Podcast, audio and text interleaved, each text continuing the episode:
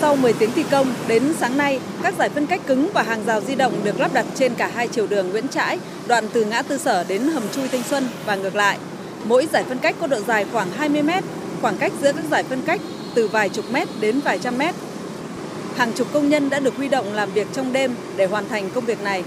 Chị Nguyễn Kim Hà, tổ sản xuất công ty cổ phần công trình giao thông 2 cho biết. Chúng tôi làm ở đêm hôm qua từ 8 giờ cho đến à, sáng hôm nay phải xong hết để sáng nay cho mọi người đi.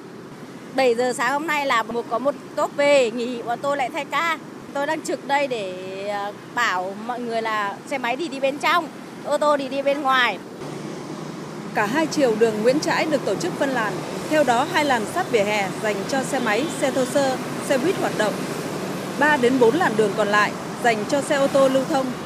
Theo quan sát của phóng viên, mặc dù trước mỗi giải phân cách đều đã bố trí lực lượng chức năng của Sở Giao thông Vận tải thành phố Hà Nội hướng dẫn phân làn, nhưng tình trạng giao thông trên tuyến đường Nguyễn Trãi hôm nay còn khá hỗn độn.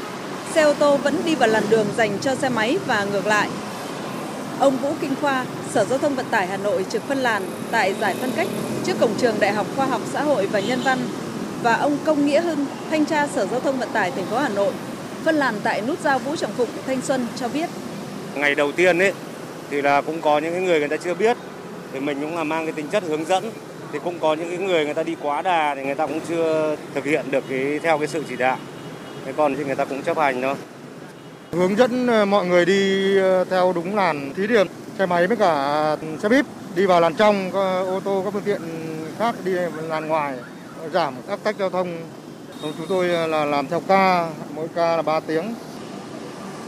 Việc thành phố tìm giải pháp để giảm ùn tắc giao thông và thí điểm lắp giải phân cách phân luồng giao thông ở tuyến đường Nguyễn Trãi được cho là một trong những tuyến tắc nhất thủ đô, chỉ là một biện pháp được người dân đồng tình ủng hộ.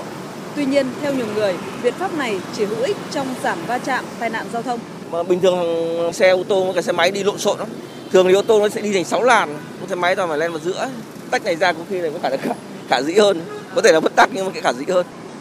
Những người gắn bó với hành trình hàng ngày phải lưu thông trên đường Nguyễn Trãi cho biết, mặc dù đây là đường lớn, tới hơn 10 làn xe, nhưng tình trạng tắc đường vẫn liên tiếp xảy ra từ thứ hai đến thứ sáu trong các khung giờ cao điểm diễn ra từ nhiều năm nay. Các xe chỉ nhích từng cm, làm tốn rất nhiều thời gian chờ đợi. Đường chỉ thông thoáng trong ngày nghỉ cuối tuần. Việc giảm ùn tắc giao thông bằng rào chắn như hiện nay không thể là giải pháp căn cơ khi mật độ phương tiện tham gia giao thông tại Hà Nội quá đông đúc và chủ yếu vẫn là phương tiện cá nhân. Cái đường này khi đã không để làn ý, thì nó vẫn tắc rồi mà bây giờ càng để làn này thì càng tắc. Tại vì là cái số lượng người giao thông tham gia ở cái đường này rất đông. Ở đây lại có mấy cái trường học nữa.